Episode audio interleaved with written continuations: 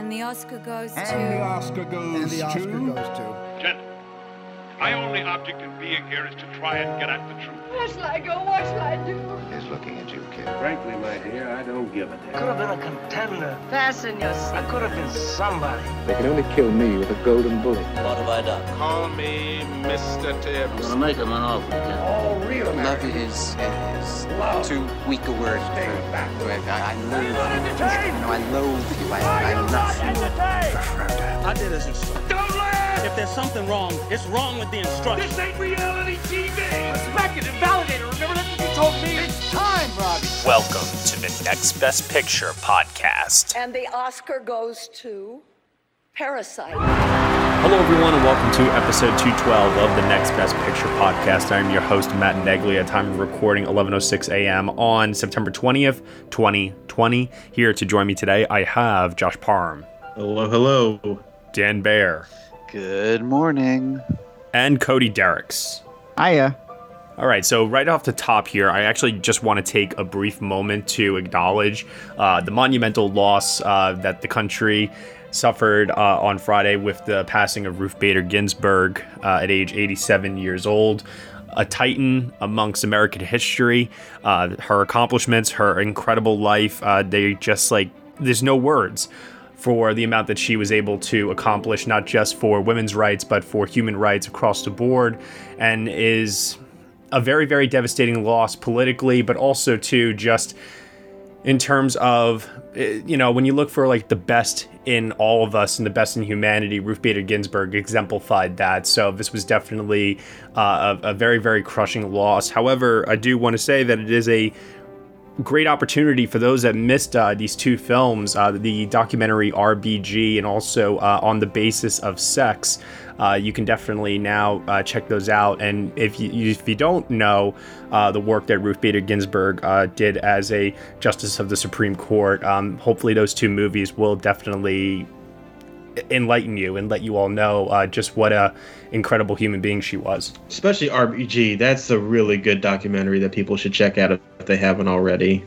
Yeah, it, it is a incredibly, incredibly sad thing. Um, one thing that I sort of took comfort in because it happened on the eve of the Jewish New Year, Rosh Hashanah, and in Jewish lore, scholarly wisdom, um, anyone who dies on the eve of the new year, those are supposed to be the most righteous people because God has let them live out the full measure of a year. So, uh, if there was anyone in this world who was truly righteous, it was Ruth Bader Ginsburg. And yeah, watch RBG cry during the final scene of On the Basis of Sex. Yeah. And if you're feeling any emotion, whether it's distraught or angry or proud of her accomplishments, please, please, please use this as motivation to vote with enthusiasm as early as possible, please. You can still register.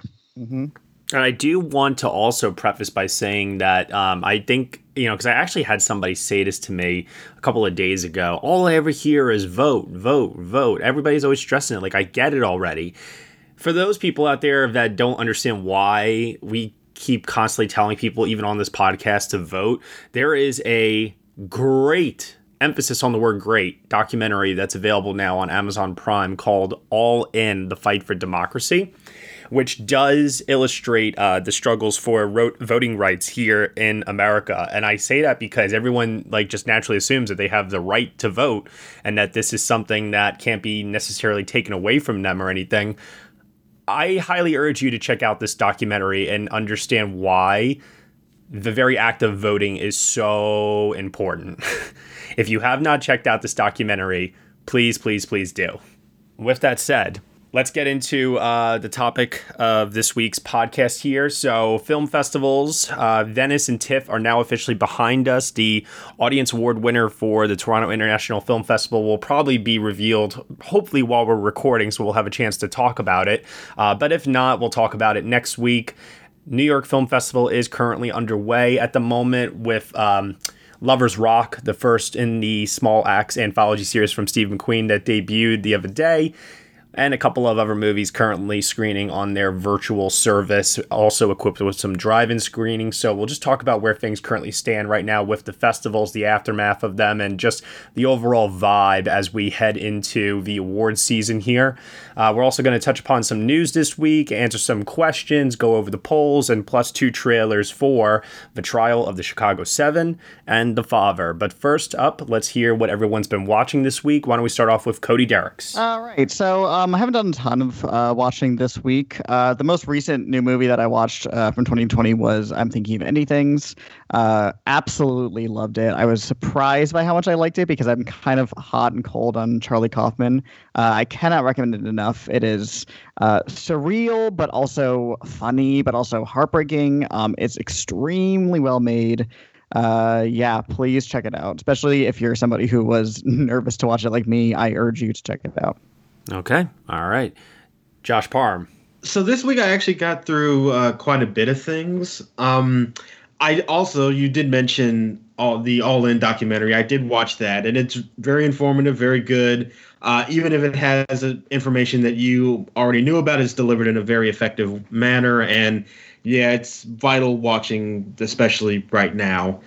Uh, I did see The Devil All the Time, which we did have a review for, and it was fine. There's some good things in it, but ultimately, I didn't feel like it ever really came together in a completely satisfying way. It's not terrible, but it's not that great either.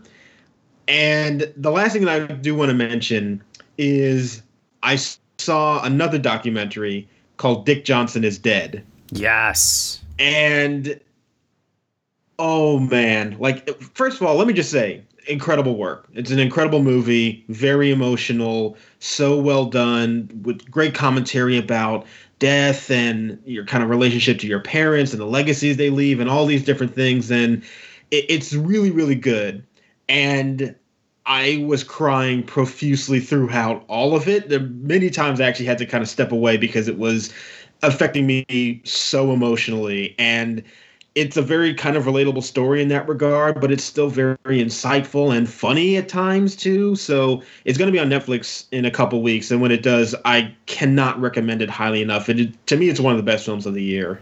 I also had the chance to watch that documentary, and it made me laugh, it made me cry, it made me smile, it made me really appreciate uh, the time that we have here on this earth and not just uh, our time but also the time that we have with our loved ones as well it was a pretty transcendent experience in a way because of how uh, Kirsten Johnson utilizes the cinematic art form to tell her story about her father.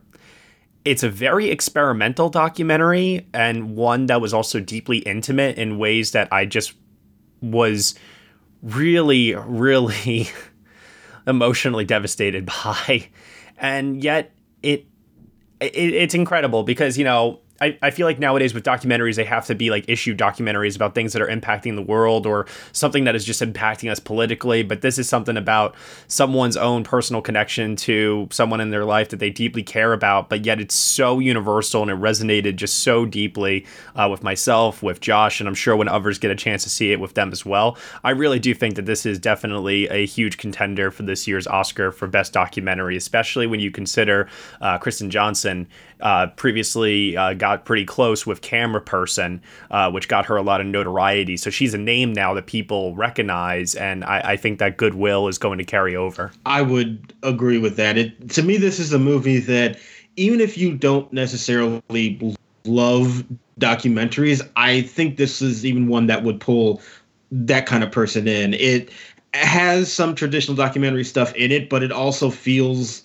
experimental and unique, like you said, Matt. And I also just cannot understand how anybody wouldn't find some kind of emotional connection to this story. We we have all been through it, and I think it touches on a lot of themes that people go through in their everyday lives, and it's very very effective in doing so. Yep, absolutely. Anything else?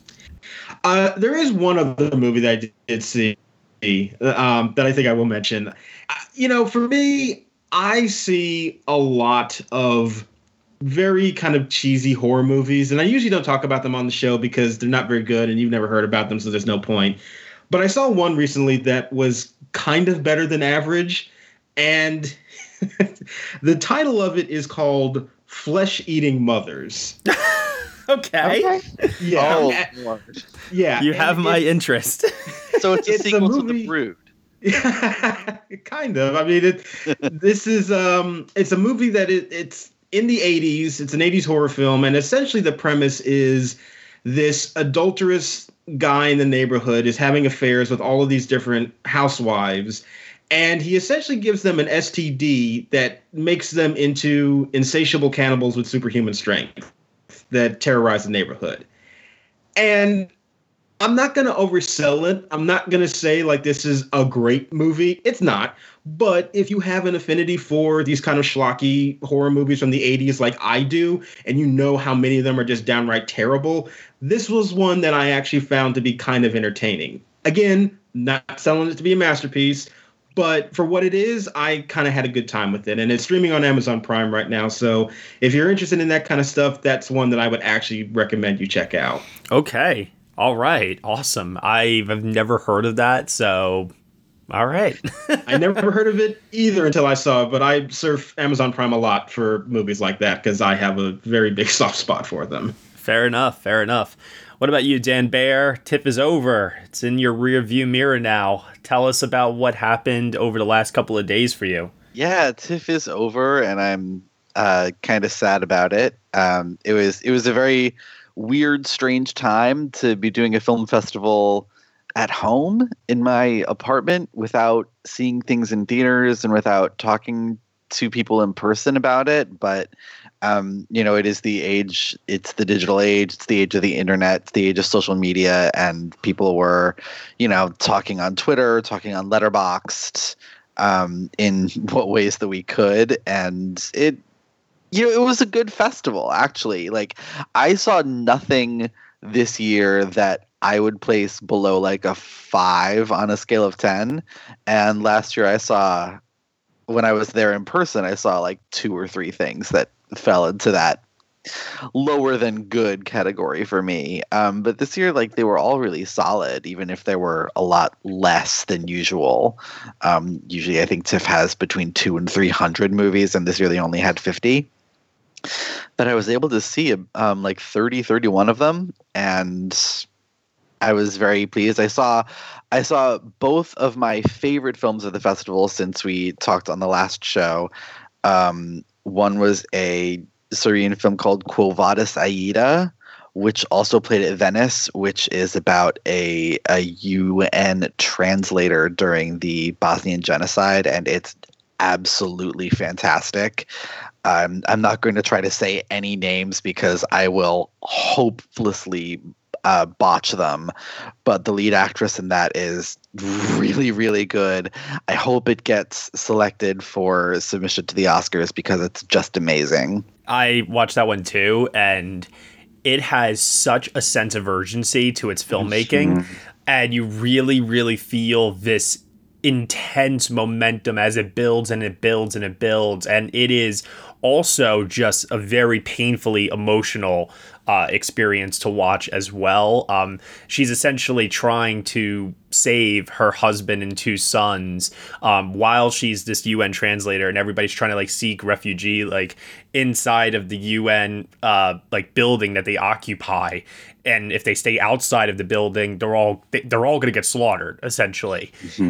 I, so the sense of urgency is just like through the roof throughout like from the very beginning all the way to the end of the movie and yeah i agree with dan like this is a movie that really packs such a punch that it really could be an international contender my only my only problem is that a lot of the dialogue was in english and i wonder if it Yeah. could get disqualified and may not make the uh it may not make it through under the academy's rules for that Yeah, that was that was that was my big thing with it, but like it. It, it, it deserves to be in that conversation because it's just fantastic. The final like 10 minutes of it were just like an emotional wallop. I I, I was sat there sort of stunned in my seat. It was uh, it was re- it's really powerful filmmaking, not flashy but really solidly good and great performance.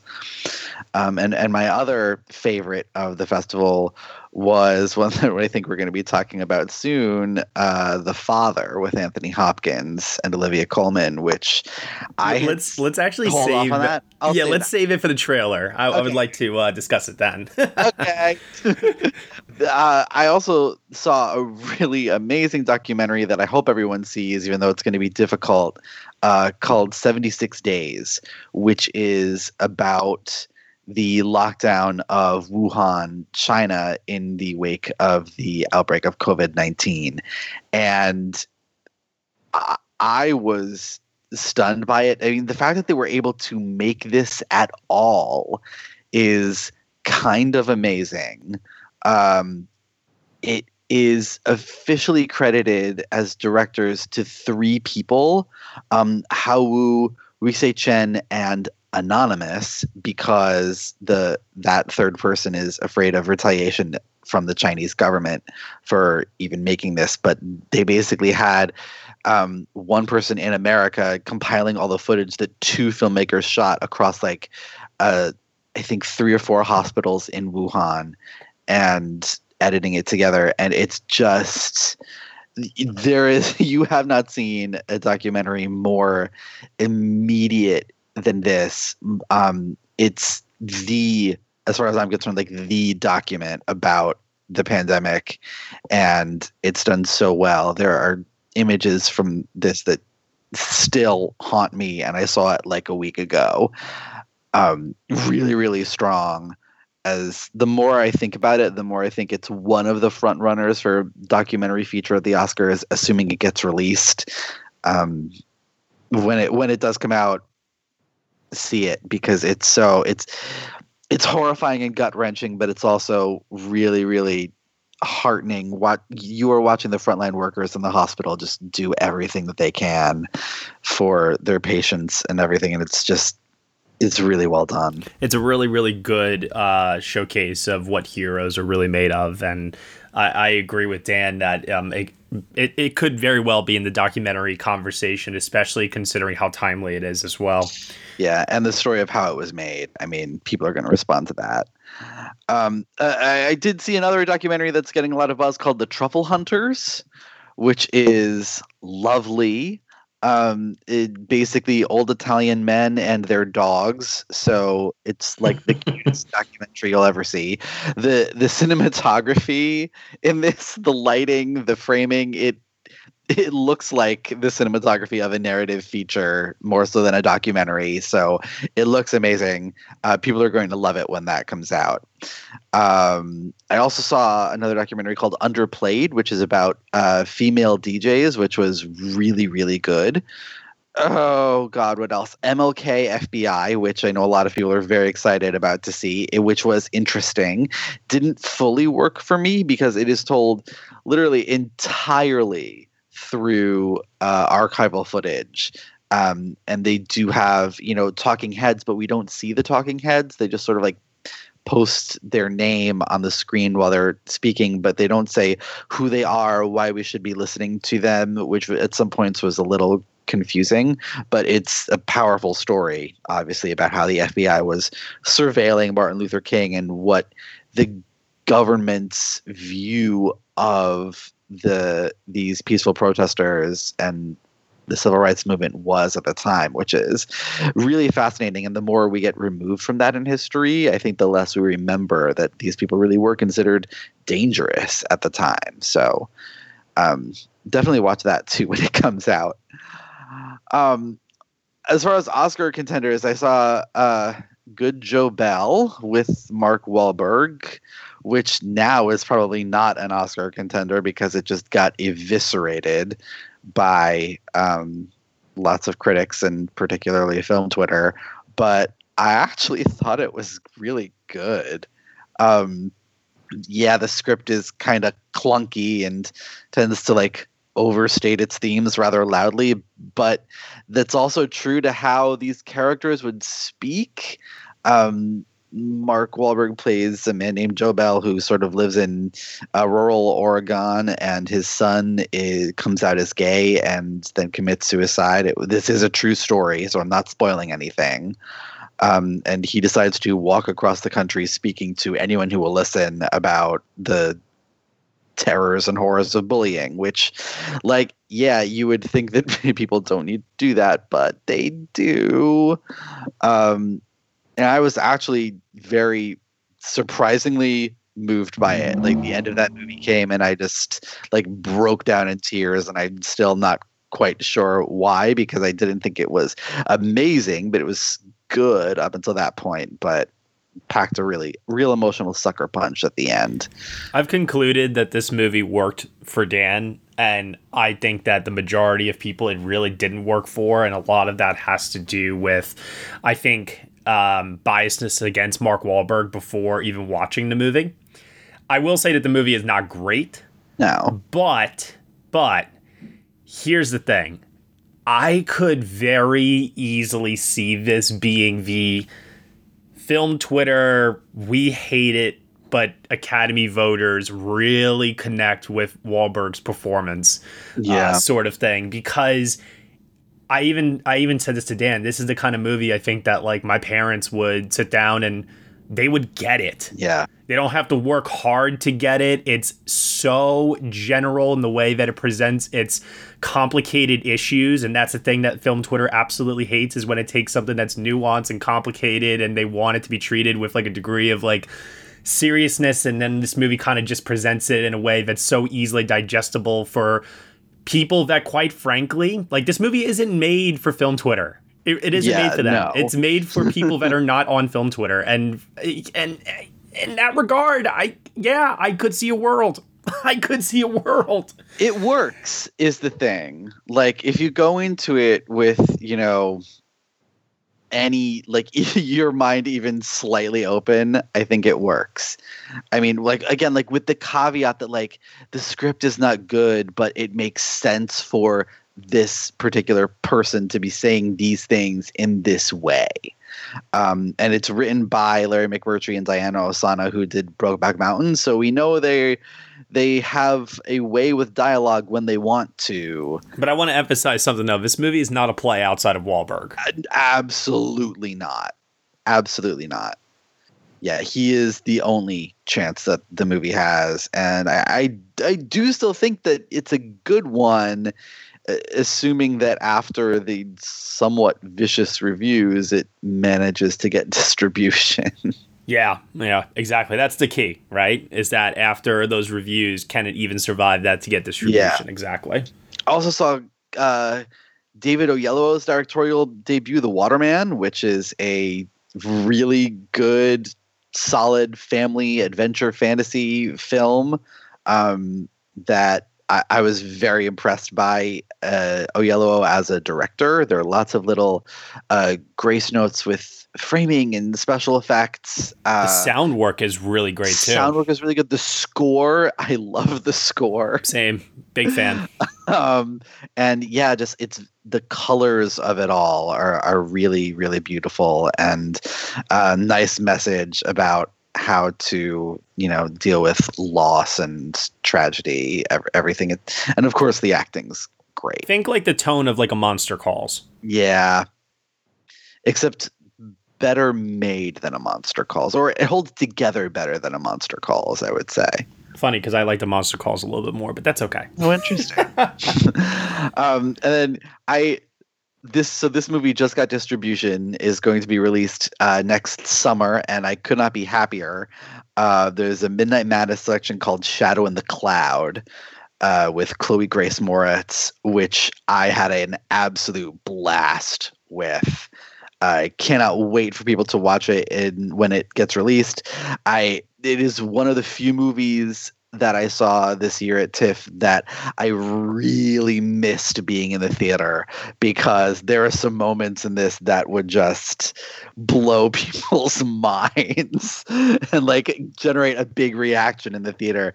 It's basically uh, the old Twilight episode, uh, Twilight Zone episode, Nightmare at 20,000 Feet, um, with, you know, Chloe Grace Moretz is in the uh, a fighter pod of this B-12 flying flying fortress, and it's just her in this little claustrophobic space. And there she spots a gremlin on the side of the plane, and also, you know, an enemy plane in the distance. Um, it's it's really well done. It's it's clearly a B movie. It's kind of schlocky and crazy, but like this is uh, the director Roseanne Liang's. I think it's pretty sure it's her first feature, working obviously with a tiny budget, and it just plays like gangbusters. I was so into it all the way through. Lots of fun, and I can't wait for everyone else to see it. All right. I saw lots of other things too, but like I can't possibly go into all of them because we do have other things to talk about. But those are the big takeaways. Those are the ones that you should look for, I think. And I will kind of just wrap this up by saying that um, I saw Concrete Cowboy. Oh, uh, yeah. the Saw that one. uh, film uh, with Idris Elba and, and Caleb uh, McLaughlin uh, from Stranger Things, which I thought was a really solid movie. Um, it Yeah. was a really honest look at um, a, a, a subculture of urban black cowboys that was interesting, and it, it, it it's not like an Oscar play or anything like that, but it was just a really solid drama. I, I, I enjoyed it quite a bit. And there were there they cast a lot of people from that actual uh the the um the stable in Philadelphia that they filmed at uh, or it's we're telling a story about and they were so good i did not even know until the end of the movie that they were not actors not professional actors Um, I saw this. I saw this uh, art house film called In Between Dying, and I felt like I was in between dying while watching it, even though it had some of the best cinematography I've seen this year. New Order. Oh, Michel yeah. Franco. Holy crap. this movie was provocative, it was violent, it went in directions I did not expect, and it was maybe the most. I don't want to say enjoyable, but it was definitely, or even fun, because it's not that, but it was It's definitely the most not, no. engaged I've ever been with one of his movies before. I will say that.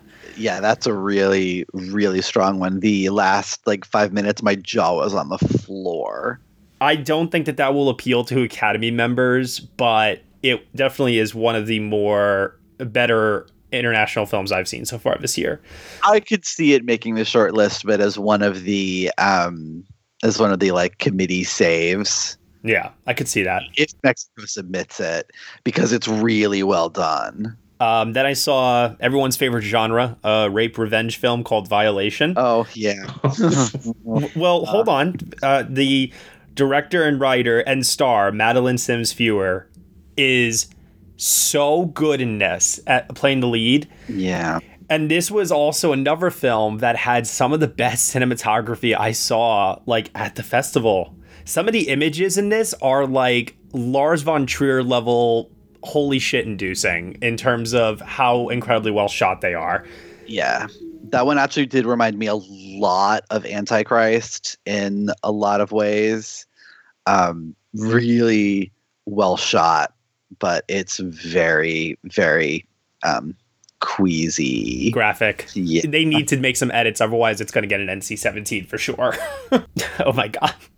Moving over to NYFF really quick. Um You're still thinking about it, aren't you? I really am. Uh, so I I sat down for three and a half hours and I watched Malmkrog, uh, which was literally an avalanche, a mountain of dialogue nonstop from the moment the movie starts all the way till the end. It is like just page to page to page of characters talking, talking about history, religion, good and evil, nationalism. Like, it, it is so much like a play that when there is an edit, because some of the shots just hold on for minutes on end, like over 10 minutes or something, that when there was like a cutaway to something else, my body jolted. And I was like, oh my God, like the camera cut away. You know, just like I was so shocked by it.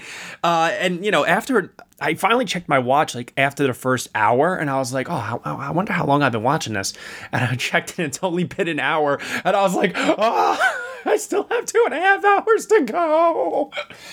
By the end of it, I emerged from my room and I like cried in my roommate's arms for a little bit because I just felt like I had sat through something that I I I, I I'm, I'm over exaggerating. Listen, it's good. It's not great. And I think that it's an extremely mixed experience depending on what it is that you're looking for from your cinema. I really do think the dialogue in this is pretty phenomenal, but I just wish that the filmmaking and maybe just the overall tone of the movie had something with a little bit more excitement.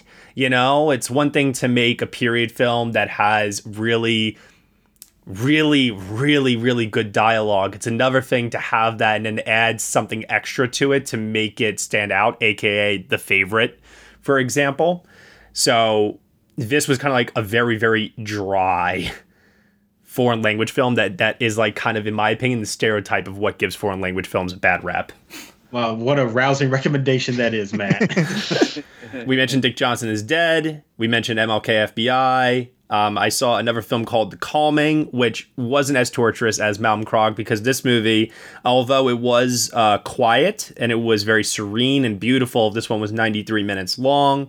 Uh, some really, really nice composed shots, really soft lighting, very quiet, like a like a huge lack of dialogue in this movie. But it was all about like the aftermath of a relationship and just the internal like process of that. I I I, I quite enjoyed it for what it was, definitely uh, I watched The Social Dilemma on Netflix, and I immediately realized after watching that that you know our country and our species is totally fucked.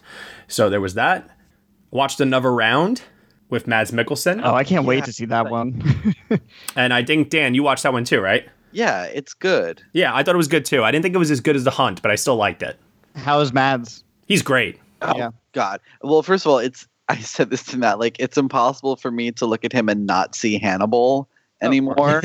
but like if anything could do away with that, it's his performance in this. He's really good. And the final sequence of the movie is like one of my favorite sequences of any movie this year by far. And I don't want to reveal exactly what it is, but um, it's worth watching just for that sequence. In my yeah, opinion. and he plays it perfectly.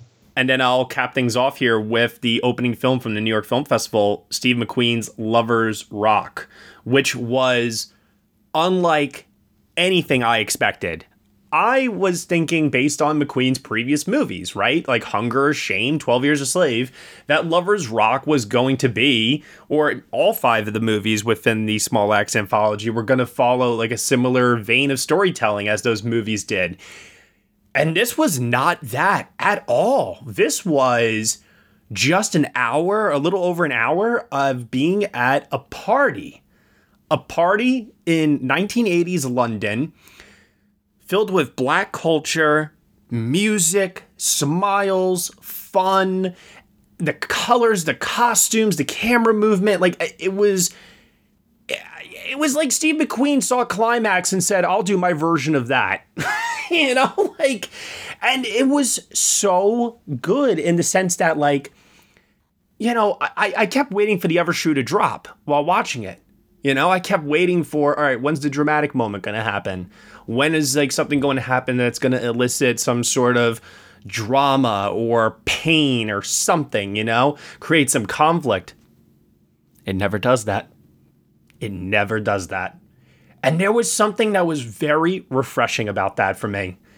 Maybe it's because it was only an hour long. If it had been two hours long, I might have considered it to be a slight waste of time necessarily. But like, I have to say that even without like some major form of conflict, and, and there is like mi- many bursts of conflict in, in, in there, you know, like I'm not going to say that it's, it's completely devoid of any, but it was still something that, uh, was unlike anything I had seen recently, and it was very, very refreshing to just see a celebration of blackness and you know w- without the pain of, like something like antebellum that like relishes in it you know it, it was just really really refreshing and really just joyous I, I i can't wait for you all to check it out and i've heard that this is also the only fictional uh, story of the anthology from McQueen. The rest are all telling true stories. So I wonder if, be, if this is like by design for this first entry to be uh, sort of like different than the others in a way that you know uh, the other ones will follow more conventional story structure. Uh, but who knows? I, I will say this though: if McQueen keeps this level of originality and empathy throughout the rest of these uh, mini movies, if, as it were, for this anthology series, I think we're going to be in for what is maybe going to be referred to as his masterwork because the opportunity and the scale is there for him to deliver something really, really special with this. I'm very much looking forward to seeing them. I've they've been on my radar ever since I heard about them. Uh, now, did you say Matt that it was like roughly an hour long? Yeah. Mm-hmm. Okay, so does that mean that we're pretty confident that these are going to be classified as TV movies then? I am pretty confident because they are going straight to Amazon Prime. I I personally feel confident that this would be contending for the television movie categories at the Emmys next year, not for the Oscars this year. That's my own read on things. Okay, because I know that's been like some question lately, but I feel like if you've got something that's roughly an hour, that would to me signal that it would definitely be like an Emmys play as opposed to the Oscars. I still want to see it, but just to sort of know where to classify it is useful. I mean, I think the problem is they have to submit each one of them individually. And as a result, I think the problem that each one of them would run into if they were going for Oscar consideration is a potential chance of vote splitting. I also don't know if everyone within the Academy will watch every single one of these when they are released. They might just watch one or so here and there which then makes me wonder would it be smarter on their part if they were going to submit maybe just one for Oscar consideration and not say a bunch of them for different types of categories? You know, the way that like the Emmys present uh, different episodes for uh, different uh, technical categories and things of that nature. You know what I mean? I mean, just stitch them all together and call it one giant movie. People Right, have this done it reminds me before. yeah, this kind of reminds me of when we were like, "What is the Ballad of Buster Scruggs?" I mean, it's not exactly the same because these are more, you know, sequestered, but kind of similar. See, the Ballad of Buster Scruggs to me, that one worked because of the fact that it, they were half an hour long or however long, 20 minutes, and then they were all stitched together in one package that didn't have to be viewed separately with their own end credit sequence or anything like that. You know what I mean? So, yeah. In that regard, that to me is the distinction. And I don't think that the Small Axe anthology is that. And so it has to qual- qualify for Emmys, in my opinion. Yeah, I was thinking more along the lines of OJ Made in America and how people, all the people who's like, season three of Twin Peaks is a movie. Mm-hmm. It's not. Right. Whatever. We're going to keep having this debate, obviously, as time goes on. But for Yeah. now, I'm pretty confident in saying that Small Axe Emmys. That's that's where I stand on it for now until proven otherwise. Hello, everyone. This is JD from the In Session Film Podcast. Each week, we review the latest from Hollywood, California. Well, yes, Brendan. We also give top three lists. Okay, yeah. Thanks again, Brendan. Additionally, you can hear us talk other movie news, trailers, varying movie series, or other interesting film related topics, and even rants and raves of the week. That's correct, Brendan. On top of our main show, every Friday, you can also hear our extra film podcasts. Good job, Brendan. Thank you, JD. It's my goal to make you proud. You're the father, after all. yes, and I'm very proud. Uh, you can listen to the In Session Film podcast on iTunes, Stitcher, SoundCloud, or at InSessionFilm.com. Brendan, will you please let me complete just one? Nope. Oh, for heaven's sake. Listen to the In Session Film podcast every Monday and Friday. Subscribe today and hear me verbally beat JD like a Cherokee drum. No, no, no, no, no. That's not ki- how this works, sir. Hey, no, you you, no, no, you no. go cry at midnight special again, Oh, okay? That's oh, what you're I good will. for. I will. You know what? And I'll do it while pummeling you. I'll do both at the same time. How are you gonna pummel me? Yeah, I, that's don't. I don't buy it that. That's just how it works. Let's jump into a trailer this week. Netflix, The Trial of the Chicago Seven, one of the big Oscar contenders this year from Aaron Sorkin with a huge ensemble. This movie is going to be released in theaters in just five days on September 25th and digitally on October 16th on Netflix. Let's take a look at the trailer for this one. You know why you're on trial here?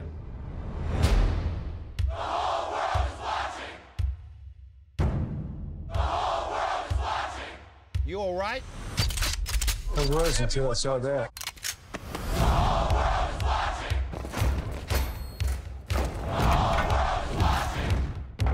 Martin's dead. Bobby's dead. Jesus is dead. They tried it peacefully. We gonna try something else. These rebels without a job. They're a threat to national security.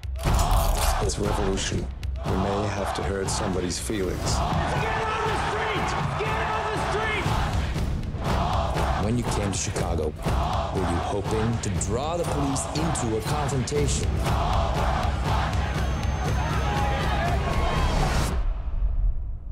I'm concerned you have to think about it. Give me a moment, would you, friend? I've never been on trial for my thoughts before. Is this officially a teaser or a trailer? Well, that's what Netflix does, right? I mean, they put out like just a little thing, and then it's like, see it in a few weeks. Yeah, because like it, it doesn't. I don't get a sense of what the movie as a whole is going to be like. I think from watching this, like I get a sense of what it's about, but there's it feels like nothing really holds for longer than a few seconds for me to get a feel for the style or feel of the film, you know? Um, and it, of course, it is like a large ensemble, so we only get to see about half of them, but um, it looks good. I was talking to a friend of mine after the trailer debuted, and he was telling me, oh man, this uh, th- this has the unfortunate uh, circumstance of coming out after the Judas and the Black Messiah trailer, which makes this like pale in comparison. Literally, so similar. yeah, so similar. Very, very similar in terms of how they're cut. So, with all that said, I think based on what I'm seeing here, at least um, visually, this does look like a bit of a step up from Molly's game in terms of uh, Sorkin's directing. The bits that we hear of dialogue in this, I mean, that's quintessential Aaron Sorkin dialogue. So no surprise there. Didn't really get a sense necessarily of who the standout was uh, from the trailer for the cast. So can't really comment on that. But I'm still excited. I still think it looks good. My only uh, big hesitation is the fact that it is being released this early. And maybe that is because, you know, and this is kind of something I'm going to segue into in a little bit here. Netflix just has so much content this year and they want to get it out before the election.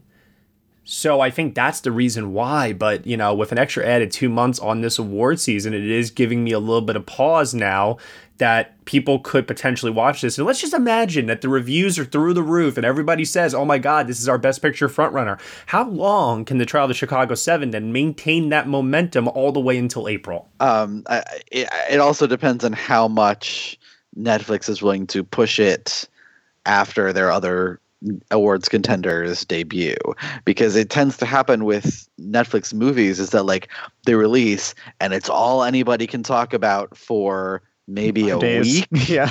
and then it, they move on to the next thing the, these movies and TV shows that Netflix put out they don't have a lot of staying power generally in the cultural consciousness so it'll be interesting to see what they do they may have to really push it if it is that good You know why I think that is too, Dan, in a lot of ways? I think it has to do with the distribution model. There's something to be said for releasing a film in limited release, then pushing it to wide, giving people an opportunity to see it over a couple of weeks, you know, and then pulling it from theaters and then releasing it as a physical copy or on digital. And then there's kind of like a rejuvenation, if you will, of then people that didn't see it in theaters watching it again. And with Netflix, Yeah. it's one shot, it's out, people talk about it, like you said, and then poof, it disappears. Yeah, and it doesn't disappear. Technically, it is on the on the platform forever and ever. Amen. But people move on to the next thing or next batch of things that they're releasing. You know, at the very most after a month. Right. So it it gets buried amongst all the other tons of content they have. I mean, I just I imagine they'll treat this more like a Roma than a To All the Boys I Loved Before in terms of keeping it in the conversation. You know, I I think uh, yes, the conversation will disappear from maybe the general public, but they generally know how to keep a movie, you know, moving in the uh, awards sector. Yes, I, I have no doubt about that.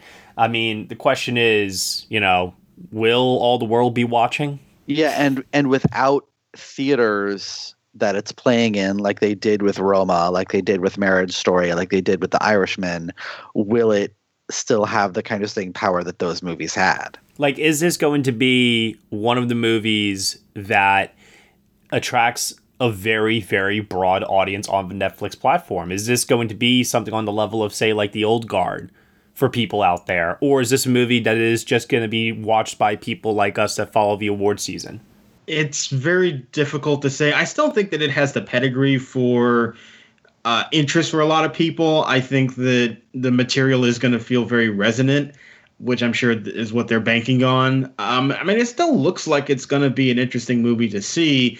I'm a little worried that it's going to be very like pretty much all about the politics and not about the characters. I'm a little nervous about that, especially with the cast this large, but I'm sure that they're going to push that political message and how relevant it feels and in election years in particular that really makes a big difference for the reception of these movies. Really quick, looking at your current Oscar predictions right now, which actors from this movie, and now having seen glimpses of uh, some footage from this trailer, uh, like who are you guys currently predicting at the moment to get a nomination from it? I have Sacha Baron Cohen the highest on my list. Uh, if anyone is featured prominently in this trailer, it's him. Um, and then I have Mark Rylance because he's Mark Rylance. and, and that's why he's I already in the club. yeah, I have Mark Rylance ranked highest for me simply because of that. Because I feel like when you get a cast this large, and there might be some division in terms of who is your favorite, I kind of feel like the default just goes back to well, who have we rewarded rewarded in the past? Who do we like already? And they are the ones that usually get the nomination. Yeah, um, very Octavia Spencer in that sense. Um, yeah, I have uh, the two you just mentioned. I have Yahya Abdul Mateen II up there, um, and I have Jeremy Strong up there too. After that article that came out a few months ago that was talking about how method he was, but we'll see how the actual you know performance is. That's based just on behind the scenes talk. I think Yahya Abdul Mateen II is the one to watch out for amongst this cast, mostly because of the career trajectory that he's on at the moment. He's got a very juicy role playing Bobby Seale, but also with Watchmen, Aquaman, and everything else that he's got going on right now, it just feels like he is hot as an actor. I mean, he's also going to be in Candyman, you know, next year as well. So there's a lot going uh, in his favor, I think. Um, I agree with Mark Rylance. He's already part of the club. It's been a while since that win for Bridge of Spies. It makes sense for him to be back in the conversation again. And Sacha Baron Cohen, yeah, the trailer did focus on him enough that it, it would make sense. And, you know, I know Sacha Baron Cohen gets make a bit of a bad rep from some people. He has an Oscar nomination for adapted screenplay for Borat, a very deserved Oscar nomination. Yeah, I, I, like I was saying, I think the bad rap comes from doing movies like Bruno the Dictator, where it's like he was kind of just like always, you know, playing in that comedy realm that Academy members don't typically tend to go for. The Oscar nomination for Borat withstanding. But when you look at some more of his work in things like Les Miserables or Sweeney Todd, a Demon Barber of Fleet Street, for example, you know, he's worked with um, some high profile directors. I mean, Martin Scorsese, Hugo, you know, that I do believe that there is a chance that, you know, this could result. I don't know if it's going to be lead, I don't know if it's going to be supporting. You know, my gut instinct as of right now says uh, my gut instinct right now, oh god, it says that I think everybody is probably supporting, but I have Eddie Redmayne in lead. I'm shrugging right now just because he's the biggest name in the cast. I don't know.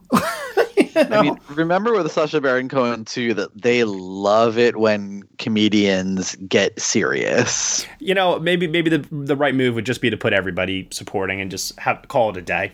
It would certainly be easier. Well, they made that call uh, with Delroy Lindo this week for Da 5 Bloods. Uh, Netflix has officially announced that he's going to be campaign lead uh, for that movie, not supporting. As he should be. Thank God. Yeah. yeah. I wasn't really nervous, but you know there was enough talk that I was like, don't don't fuck this up, Netflix. Come on. Yeah. And then you know, kind of like I was say- saying before, like a bit of a segue here. Netflix has really i think the narrative of 2020 in like the media world has been without netflix we would not have had uh, the year that we've had so far just in terms of content it seems like every single week there is a new film from Netflix that is worth talking about. One week it's I'm thinking of ending things. This week it is The Devil All the Time. Next week it's going to be Enola Holmes. You know, the week after that, The Trial of the Chicago Seven, and it's not going to stop. They still have The Boys in the Band. They have. Um, the 40 year old version. They've got the prom. They've got Mank coming. They've got Ma Rainey's Black Bottom the list is endless for Netflix this year in terms of the amount of content that they have, which is why for this week's poll, before the awards contenders really, really start now to come out from Netflix, I wanted to ask everyone which Netflix film from 2020 has been your favorite so far. A couple of films from the list include Crip Camp, 5 Bloods, I'm Thinking of Ending Things, Eurovision, Enola Holmes, Project Power, Miss Americana, The Devil All the Time, The Half of It, The Old Guard, Tiger Tail, Cuties, Residue, Social Dilemma. I mean, there's a lot. There's so many options. Like I said, even below uh, below the radar ones, ones that we don't talk about maybe as much, there are still some like hidden gems out there that people like have not necessarily uh, even discovered. So I don't know, like what has been the standout for you so far this year, Cody? I mean, pretty easily, I'm thinking of many things. It's my number one of the year so far. But 5 Bloods is, you know, worth checking out. It's really ambitious, especially for Netflix. It feels like the kind of movie that you would uh, need to see in theaters to fully appreciate, but it, I think, totally works at home. Yeah, and also takes on too uh, like a new profound meeting on a rewatch now in the wake of Chadwick Boseman's Untimely Death as well. Josh, what about you? Am I allowed to say Dick Johnson is dead? yeah, I think so. That's fine. I know it's not out yet, but yeah, why it's not? It's not technically out yet, but people, there are people who have seen it, and man, like that's a movie that just not only my favorite documentary so far. It's it's one of my favorites of the year so far. Like I haven't. I, to me, that is a movie that is deeply effective in both storytelling and just emotional resonance. And there are a few films that have rivaled it at all this year. I, I would have to go with that one. Dan, I, am with Cody. I'm thinking of ending things is just mind blowing. And I'm actually going to echo that as well. I'm thinking of ending things is by far my favorite uh, so far this year that they have put out. But I mean, with Trial of the Chicago Seven and Mank coming on the horizon, I you know have a feeling that those could fight for that top spot as well. And you know it's very potentially possible that all of them could end up on like my top 10 list at the end of the year. I mean they they they just they they they have such an arsenal this year. And i think their decision also to kind of sit back with the film festivals this year was such a smart one. Looking back on like the way that TIFF and NYFF has gone on so far, that even without being at the film festivals, they've managed to still not dominate, but just be a part of the conversation in a very meaningful way. That being a part of the film festivals would have almost come off as bullying, like they were muscling everybody out. It would feel like. Yeah, I think that was a good decision. Um, I do actually want to say one other thing. Um, if I am going to pick a movie from Netflix that has already been released, I will also say that there's this little movie called Residue that dropped um, I think it was on Thursday of last week.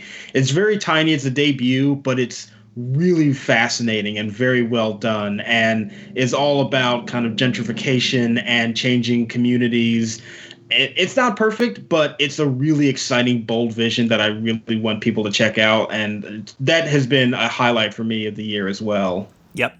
So head on over to the polls page, nextbestpicture.com, cast a vote there, tell us what your favorite Netflix film of 2020 so far has been. And for last week's poll, we asked everyone, uh, which film do you think will be the next Best Picture Oscar winner? Temperature gauge. Let's find out from everyone what they think is going to win the Oscar for Best Picture. Cody, what do you think it is as of today? Okay, so last week when I voted for it, it was uh, Trial of the Chicago Seven. That's before the trailer came out, I believe. I still do think it's maybe that, just for lack of a um, another option. Uh, we'll see if the quality lives up. We'll see if the Netflix factor factors in. But it definitely feels like, especially after an election, the kind of movie that the Oscars like to reward nowadays. Um, something like Nomadland is definitely like if this were horoscopes, it would be like Nomadland Rising. But uh and you know, if there is a Netflix backlash, I could see it kind of falling in the favor of Nomadland. But still, for now, I'm gonna say the trial of the Chicago Seven. Okay. All right. Josh? Last week I was with Soul, and I'm still gonna stick to it. Um, I think that this is, and you know, obviously we are in unprecedented times. We have no idea what this Oscar race is gonna be like, and I kind of feel like that's a perfect situation to produce an unprecedented winter winner. And I, I think that Soul might just do it. Uh, it's a bit of a risk right now, but this is the time to be risky, and I'm gonna stick with Soul. Dan Bayer. Uh, and I said last week, I'm sticking with Mank until proven otherwise, and I have yet to be proven otherwise. All right, let's take a look and see what the community has to say. Number 10, Ma Rainey's Black Bottom at number 10. I don't know, Dan, you're familiar with the source material on that. Do you think it has the makings to win Best Picture? Um, if I'm being honest, no.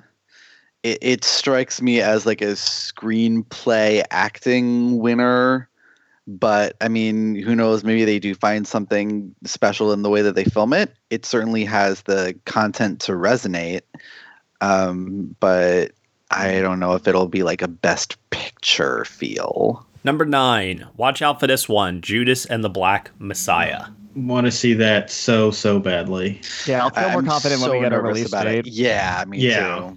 I cannot, uh, you guys, like, I mean, in all honesty, how do you not release that during Black History Month? How? I I don't know. They have to do it. I, I will be shocked if they don't release it in February to qualify for the Oscars. I will be shocked. Well, well, and that we've gotten posters and trailers for it already. Also, Yeah. sort of suggests that whenever the release date is, it will be relatively soon. yeah. I, I just like I, I'm so wary of it because we have gotten fantastic trailers for so many not great movies in the past. True. Like it looks so good, but there's that little voice in the back of my mind saying like we really don't know anything about this one. Uh, number eight. No release date, but people are still holding out hope. The French Dispatch. Mm, yeah, I mean, no release date for that one. I would consider that a very big gamble to say that is going to play this year, but you know, we'll see. Number seven. One Night in Miami. Regina King's directorial debut. I still question if it's even a nominee, to be honest with you. I, I I certainly think it could be a nominee, but not the winner. Like having seen it, it's it's not a winner. It would make a very deserving nominee, though. Number six. Da Five Bloods. That yeah, that that still feels like residual from the summer and most people haven't seen the upcoming contenders yet, so it's still fresh in people's minds. I am still a bit skeptical that it will do anything outside of Delroy Lindo, especially given Netflix's slate. Um, you know, we'll see, but I'm a bit skeptical about that. Yeah, we'll see if the other Netflix titles disappoint, unfortunately, and then I would feel more confident kind of bumping it up in my lineup. I echo that as well. I get people saying it though, since it is the only one that we've seen Oh. and we know it's good. Yeah. Number five. Pixar's Soul. All right. The conversation made it into the top five. I am starting to definitely catch this vibe, Josh. I, I, I, I definitely am starting to get there. I'm not fully ready to predict it yet, but the idea of our first foreign language winner for Best Picture, followed by our first ever animated film for Best Picture, just is like that is way, way, way too incredible to like even consider, in my opinion. Like it's too good to be true. And that's why I, I'm having such a hard time like putting it in that prediction slot right now. It, it just feels way Yeah. too euph- euphoric. Same for me too. I, I get it. I do. But I also look at this year, which is very unpredictable. And we have, like, all of our usual norms about how an award season is going to go. We just really can't rely on them anymore. And I think for that, that's the time to kind of look at the slate and think, okay, maybe something truly different is going to come about from this. And that's one situation. I mean, we're still early. I am not going to hold on to this if it becomes very clear that that's not going to happen. But at this point, I think that there are things in the ether that can push that to a very good position for that movie. Number four, Denis Villeneuve's Dune. okay. Uh, yeah, guys, come on. All right. I, I, I definitely think it being in the 10 here makes sense, but having it up this high as a predicted winner doesn't make sense to me. Yeah, I, I will. I'll say this for for Dune that it will definitely rack up a lot of below the line nominations, and I think that there is an argument that whenever you start getting into the six, seven, eight territory for a movie like that, it does push it into the best picture realm in an expanded field. I still don't really think that's going to happen, but with that many nominations below the line, you do have to at least consider it, but uh, not to the point of it winning. Yeah, I remember like even though it's Denis Villeneuve, it it's still Dune, and Dune is pretty out there. Yeah. Even just Denis Villeneuve doesn't really indicate much. I mean, I love the guy, but like Arrivals is only across the board Oscar success. Yup. Number three, The Trial of the Chicago Seven. And number two and number one, with a difference of 60 votes. Number two, it fell out of the top spot, Mank. Number one, Nomadland. Which, if I may, uh, TIFF has just announced their People's Choice Award winners. Oh. And the winner is Nomadland. Wow, that makes Nomadland the first film to win the Golden Lion and the People's Choice Award at TIFF. Yep. The runner ups are One Night in Miami and the a little Canadian film called Beans, which I saw and loved and immediately pegged as a potential People's Choice winner. Yeah, I remember you mentioned that, Dan. Yeah. Uh, TIFF for documentary was Inconvenient Indian, which I did not see. And the TIFF award for Midnight Madness was Shadow in the Cloud, which uh, I talked about earlier and is so deserving. All right. It's kind of not a shocking list Exactly, of, yeah. of I was just about winners there. that. You know, it's pretty expected, but, you know, it, it certainly puts Nomadland in a very, very, very good position right now. It does indeed. Okay, well, that is definitely a huge development uh, because I personally, I I still don't see Nomadland as the best picture winner. Having seen the film, I th- I still maintain I think that this is like either. I think Nomadland is this year's Roma or Boyhood. I think it's going to be a critics film. It's going to dominate. I think a lot of the precursor conversation and then when voters start seeing it and then when general audiences start seeing it if general audiences even see movies this year because they haven't seen anything i think they're all going to watch it and they're all going to be like oh that's it and that's not a dig against the movie. I love the movie. It too is also my favorite film of all of the film festival titles that I've seen over the last couple of weeks. I think the movie is phenomenal. It's probably going to be in my top 10 of the year. But this is how the Academy, just based on trends of the past, this is how they tend to react to movies such as this. And there's nothing that I have seen that would tell me that they would do something different here. Yeah, I, the thing about predicting for the Oscars, especially at this point, you kind of have to imagine what the race is going to look like down the road. You can't just get obsessed with festival prizes and, and critic praise. You have to really think about how the industry is going to respond to something. And, you know, I haven't seen Nomadland yet, but it does feel like the classic critics love it. And then the industry respects it, but finds something else that they have more passion for. All right, so that will uh, recap the polls here over at Next Best Picture. Once again, head on over to the polls page on nextbestpicture.com, cast a vote there, and let us know your votes. Now, moving over to our second trailer for this week, a movie that I know Dan is very anxious to talk about. It is the trailer for The Father, starring Anthony Hopkins and Olivia Colman, a few others. Premiered earlier this year at the Sundance Film Festival, which is where I had the uh, pleasure of seeing the movie. Dan just saw it this week at Toronto. Let's take a look at the trailer for this one. Date of birth? Friday, 31st of December, 1937. You're living with your daughter at the moment? Yes, until she goes to live in Paris. No, Dad, why do you keep going on about Paris? You told me. No, I didn't. I'm sorry, Anne, you told me the other day. Have you forgotten? She's forgotten. Paris. They don't even speak English there.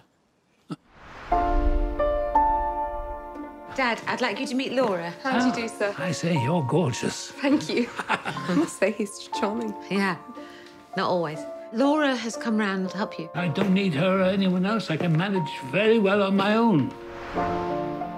Everything all right? Who are you? Anthony, it's me, Paul. Who? I live here. What is this nonsense? Anne? It's me. Ah, there she is. Your father seemed a bit confused. Something wrong? Where's Anne? Sorry? Anne, where is she? I'm here. What's the matter, Dad? Strange things going on around us.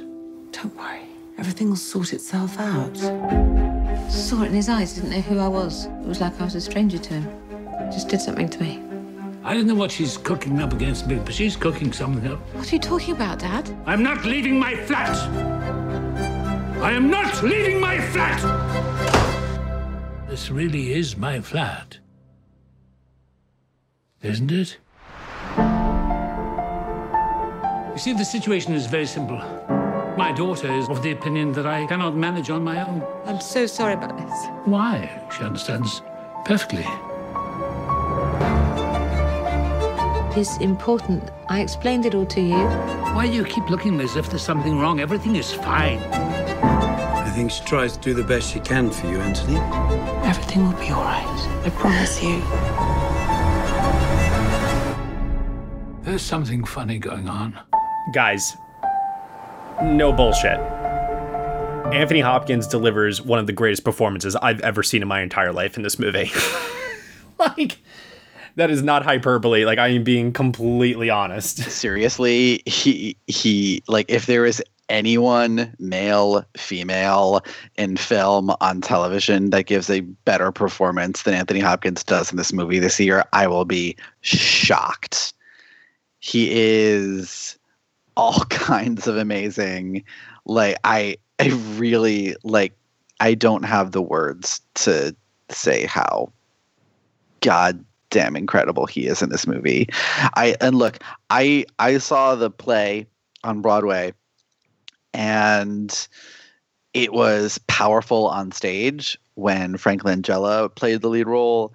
It is just as powerful on film and I'm a little bit obsessed with how Florian Zeller who wrote the play um, has directed this movie because it's so so well done. Like i cannot tell you like the visual eye this guy has is just incredible and the way he tells this story it is I, i've never seen a movie do what he does in this movie i never that's, and that's very interesting dan because usually whenever you have playwrights direct the film adaptation of their own material i don't think it really goes all that well so looking at you doubt yep uh, so that you say that is very encouraging to me I think like I think the thing also, and I was considering this when I saw the movie at Sundance. I remember thinking right away, "Oh my god, this is a best film editing contender." And this is pre-COVID, so now that we are living in the world that we're living in, and this is obviously, I think the front runner for best actor at this point for sure. Colman definitely feels like a residual nomination waiting to happen. The screenplay is definitely going to be there. I think editing is there. I think we really need to consider picture and director at this point for this movie as well. Absolutely, yeah. Um, Yeah. When you bring in all those factors, it's im- I think impossible if you're a you know you know what you're doing in the Oscar race to not at least pop it in the top ten for Best Picture.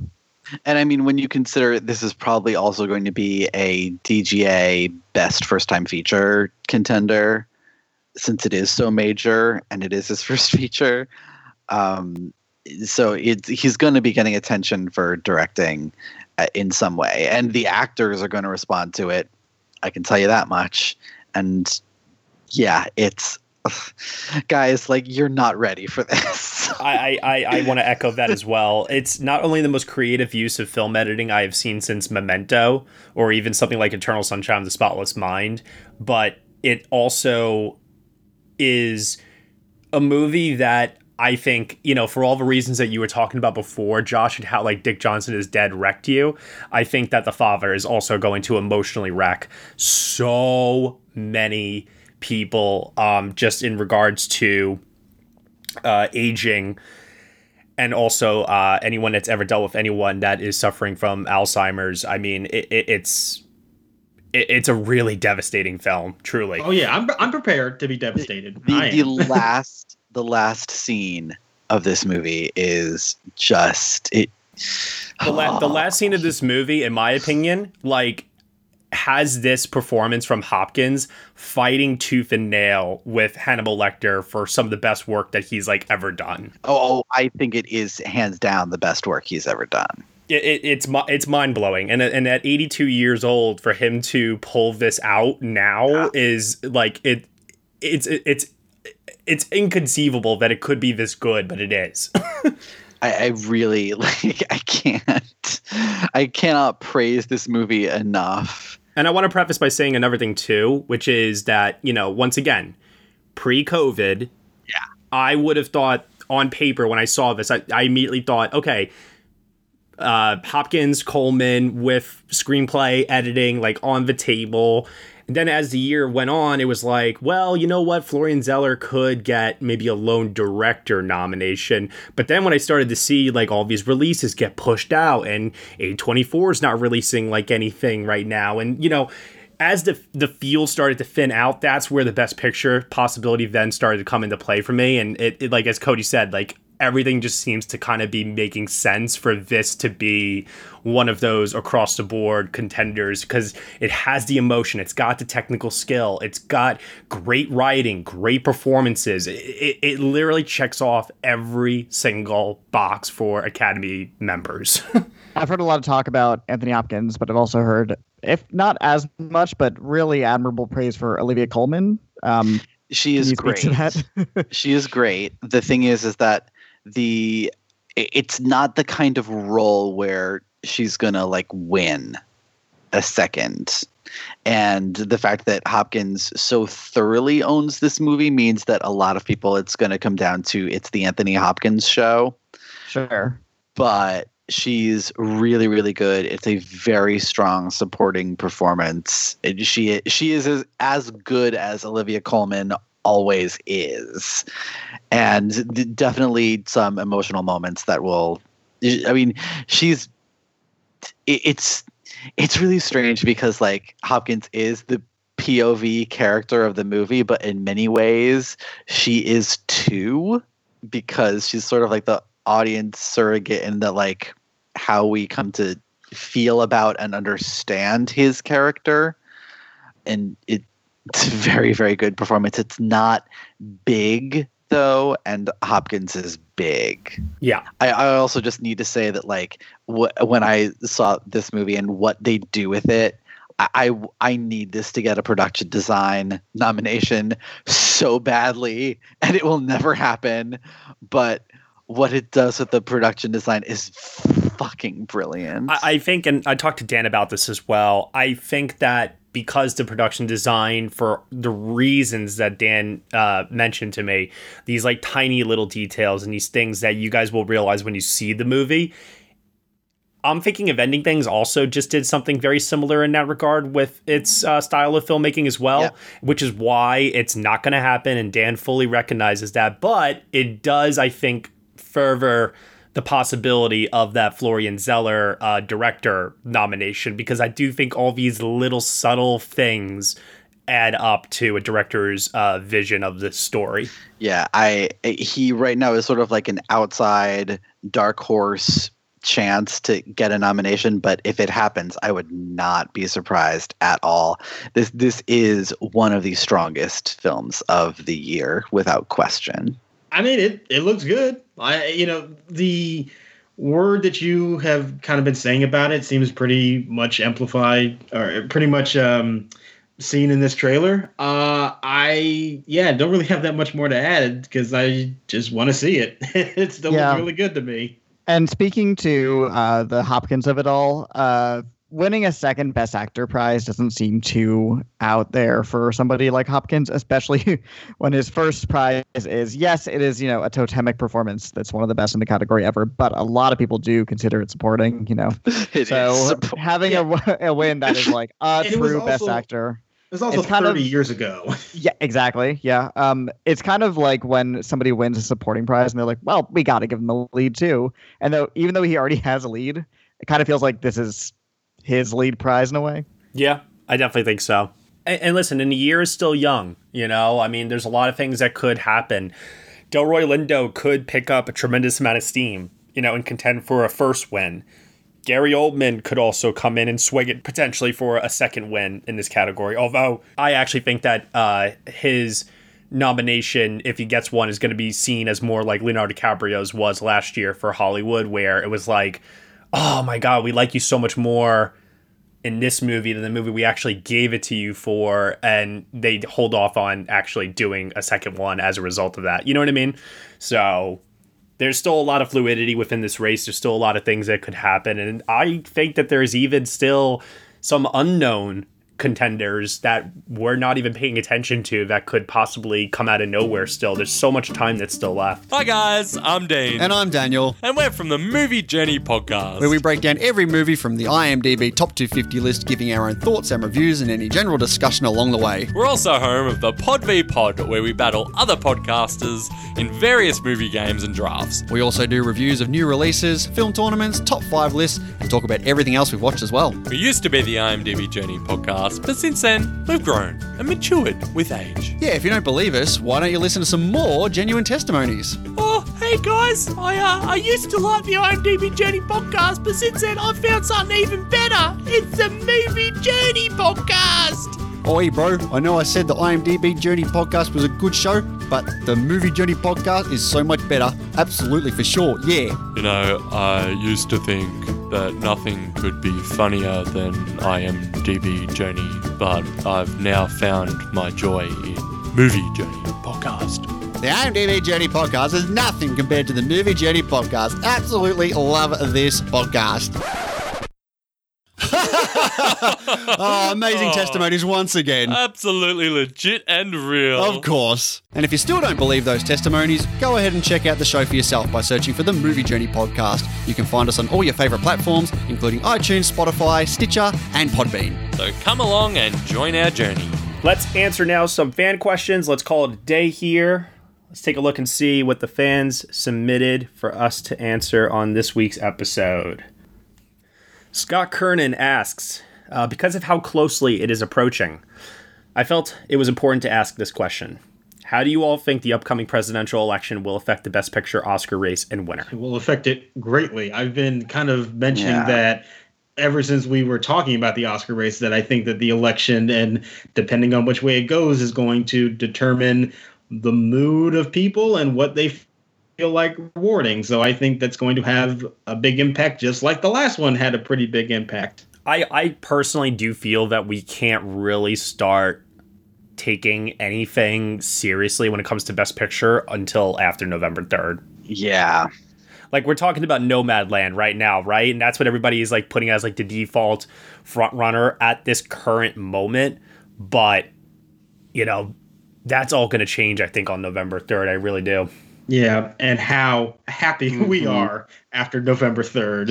A- And I think a a lot of it will also be dependent on when theaters are able to reopen and what, if anything, opens in theaters versus what is, you know, playing digitally. I think that's going to impact maybe even more so than the election because it will affect what movies actually get released and who sees them. Uh, Lindy Erickson asks, "What are some political movies or documentaries you would recommend people to watch before the election?" I mentioned All In, uh, the Fight for Democracy earlier, but are there any others?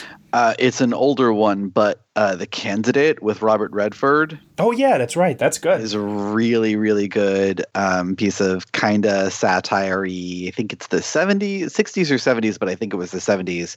Um, it kind of forgotten slash not really talked about a lot now, but it's it's really good. Um, and I think the other one that uh, feels rather appropriate these days, and I'm just gonna say the name and leave it at that, is the Manchurian Candidate. Mm, yep. I know exactly what you're talking about. Cody? Um, I'm I'm looking at my list right now. I think in terms of documentaries, if you're looking for something really current that shows the state and future of this country, you can't really go uh, wrong with Boys State.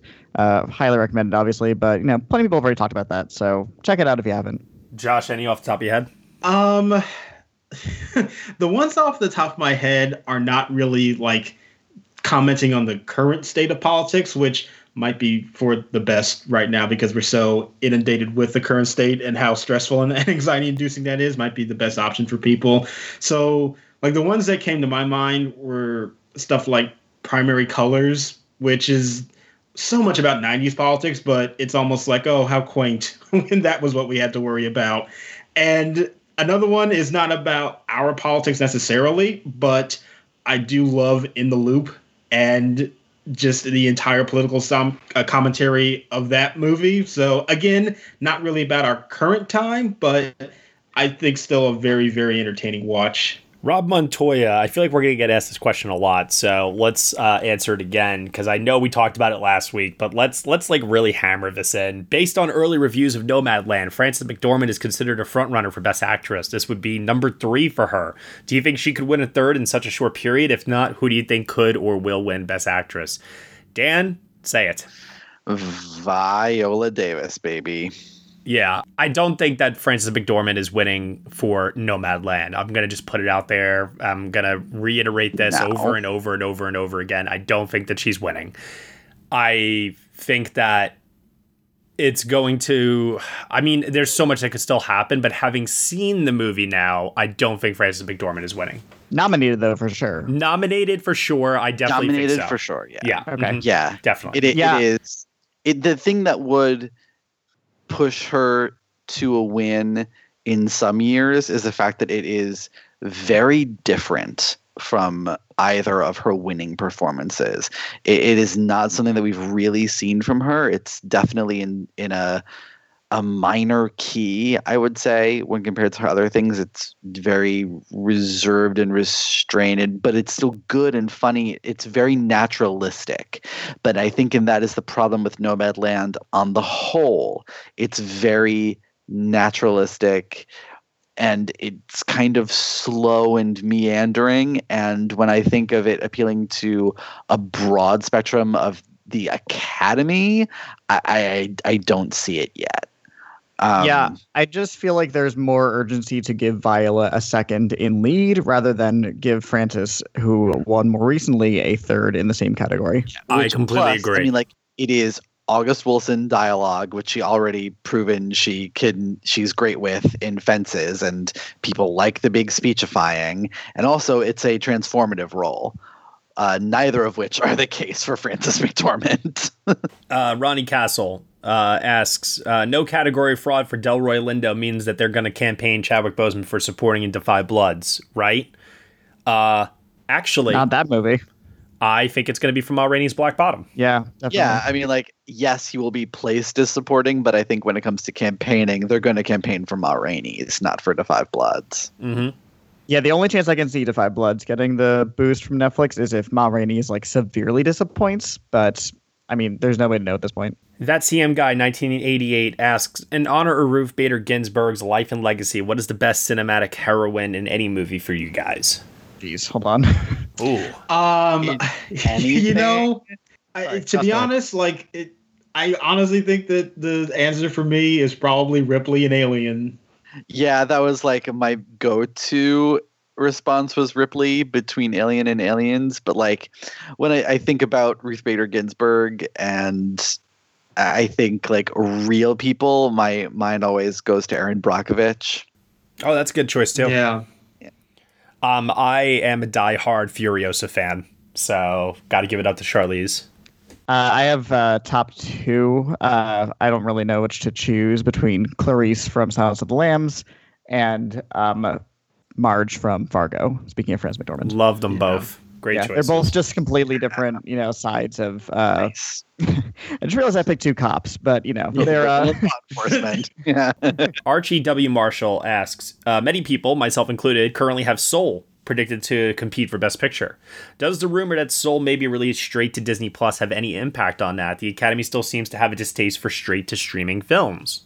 I mean, they won't be alone in streaming, you know, contenders this year. So Yeah, their bias against streaming movies, I think, only matters when there is the alternative to see it in theaters, which there really isn't right now. So I, if it premieres on Disney Plus, I don't really see that as a hindrance to it. And you know, all it actually does this year is just get it in front of more people, and it just is in the conversation. I think to a, a better degree than if it were in theaters and kind of struggling with audiences there. Somebody asked me uh, privately if I thought that Pixar would want to run the risk of upsetting Pete Docter by putting it on streaming the same way like Warner Brothers didn't want to upset Christopher Nolan. And I'm like what is this debate? You know like what like what are we talking about here you know when it comes to this? I it, it comes down to it comes down to dollars that's what it comes down to, you know? And if they have no way to release Soul theatrically, uh, because let me tell you, the box office performance of Tenet, not that encouraging right now for people. And it was in the middle Yeah. of the summer. Try doing this now in the middle of winter. I mean, Mulan made more on Disney Plus than Tenet has in theaters. And that was that was also with them announcing that people could get it in December, which a lot of people I'm sure didn't pay the thirty dollars and they're waiting to watch it. So imagine if they hadn't actually said that, you know, how much more money they probably could have gotten out of it, maybe. So I think that the play is to put it on streaming right now on Disney Plus, pay the premium. I I think that is the move. And I think you will have more people willing to pay the premium for Soul than they were for Mulan. I completely agree. Yeah. But this is like goes back to what I was uh, saying earlier. Like I think the the availability of things for people to see will really determine what gets Best Picture nominated this year. All right, Nicole Schmidt 04. Do you think that this at home style of film festivals will pers- persist post pandemic?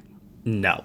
Not at all. Like not in I've- any any capacity. I, I, it it could be, but only for like people in the area, like the immediate area of the film festival. Because let me say, like the all of the like the streaming platform and the um the talks and dialogues and stuff that TIFF ran during the festival was really, really well done. And now that they have these platforms, I don't know why they wouldn't continue to use them going forward. But when you come down to the spirit of what a film festival is, it's not this. Yeah, I mean, to me, I don't ever see them doing it in the same like capacity as they're doing it now, but I could definitely see a situation where their major titles play in, you know in the location at the where the festival is but they might have some smaller stuff out there that they'll put on an online platform that other people can watch. You know you still have to come to the festival for the bigger stuff but there might be a few to just highlight those titles. I could see that may be happening in the future in a reduced capacity I could see it being used for talks and things of that nature, interactive stuff like Josh was mentioning, but my firm no is definitely pertaining to the main slate, the major titles. I Yeah. think that this is that. yeah, no. I, that, that's why I was like, no, there's just no way. Because to Dan's point, that is not what a film festival is. And it works right now because thank God we actually have one as opposed to nothing. But if things ever get back to any form of normal ever again in the future, then into the theaters we go. I, I do think that they will use this platform a lot for um, screening things to potential buyers. Um, people who you know looking movies that are looking for distribution to get picked up. I think this is a really viable platform for that, um, as opposed to you know finding you know private screening rooms on the site of a film festival. But as far as like people screening movies in a film festival from home, I I I don't know. All right, Sam James Peck, this or that. Quickly, no hesitation. Answer right away. This or that, A League of Their Own or Field of Dreams? League of Their Own. League of League Their, of Own. own. Shrek or Kung Fu Panda? Shrek. Oh, uh, maybe Kung Fu Panda. I like you to say actually, Kung Fu Panda. like yeah. I'll say Shrek. I don't know. Honey Boy or Peanut Butter Falcon? Honey Boy. Honey Boy. Honey Boy. I only saw Honey Boy, so Super Bad or Easy A? Ooh, Easy A. Super, super bad. Oh, super bad, but it's close. Scott Pilgrim or Baby Driver? Scott Pilgrim. Scott Pilgrim. Scott Pilgrim. Masterpiece. Pinocchio or Dumbo? Dumbo. Pinocchio. Pinocchio. Pinocchio. Dumbo's so cute though. Vertigo or Rear Window? Vertigo. Vertigo. Oh, Vertigo. Rear Window, and it is not close. I was just gonna say it's very close. it's not close for me. It's very close for me. And these last two, dear God, Green Book or Driving Miss Daisy?